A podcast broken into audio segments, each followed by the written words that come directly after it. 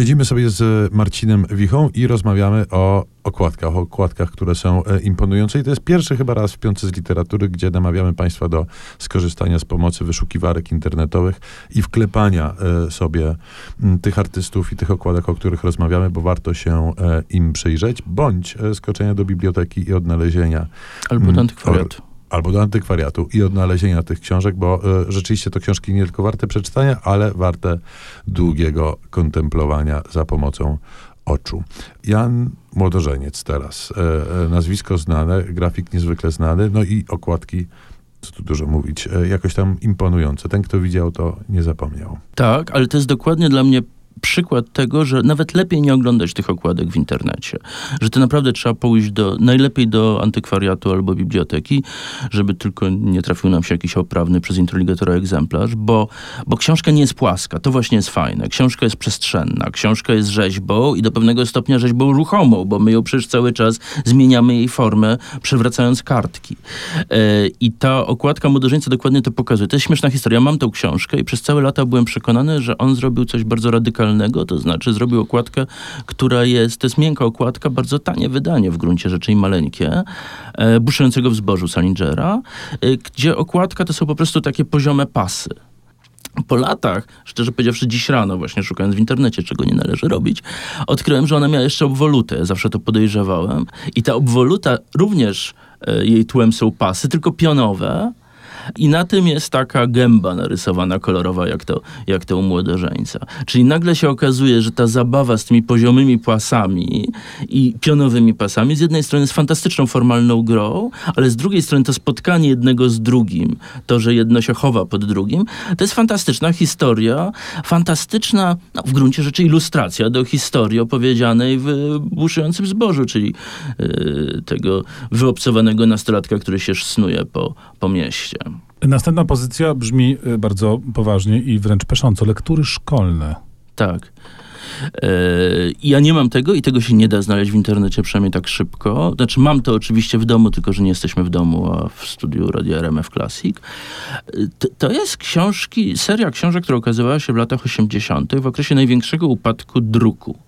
Ale nawet w tamtych standardach, to jak były drukowane te lektury szkolne, to się po prostu nie mieści w głowie. One wyglądały jak złożone gazety i to krzywo zszyte.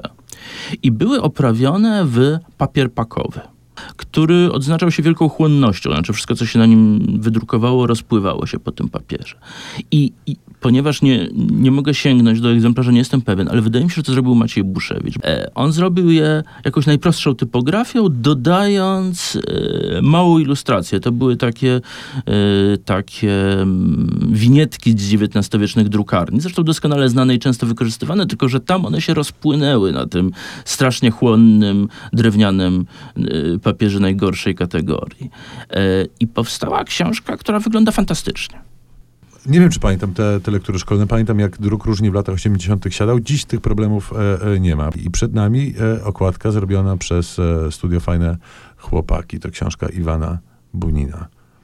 Tak, bo y, zastanawiam się, jak to skończyć. Znaczy, co dodać jako taką dziką szóstą kartę e, do tego zestawu. Y, y, kolektyw, studio, pracownia, fajne chłopaki e, od jakiegoś czasu okładki dla piwu. I to są moim zdaniem strasznie ciekawe rzeczy, ponieważ oni znaleźli a, sposób, żeby nawiązać do tradycji piwowskich okładek, polskich okładek, ale bez takiej dosłowności, bez takiej pastiszowości, bez takiego powtarzania jakichś przebrzmiałych form.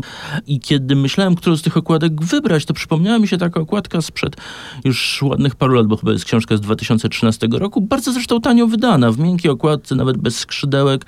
Rzeczywiście to jest książka o Buni, o Czechowie napisana przez Bunina, z bardzo prostą okładką, gdzie właściwie jedyną ilustracją są takie okulary, y, jak to Czechow nosił, albo jak nam się wydaje, że na pewno nosił i, i, i typografia i wszystko to jest współczesne, zrealizowane za pomocą współczesnych narzędzi, niczego nie udaje, a jednocześnie jakoś natychmiast ten Czechow staje nam przed oczami. Jednym słowem, dzisiaj wyjątkowo nie, za, nie zachęcamy Państwa do tego, żeby biec do księgarni i kupować nowości, tylko do tego, żeby pójść do antykwariatu i oglądać, dotykać i się napawać. Y, Dziękujemy za te wskazówki.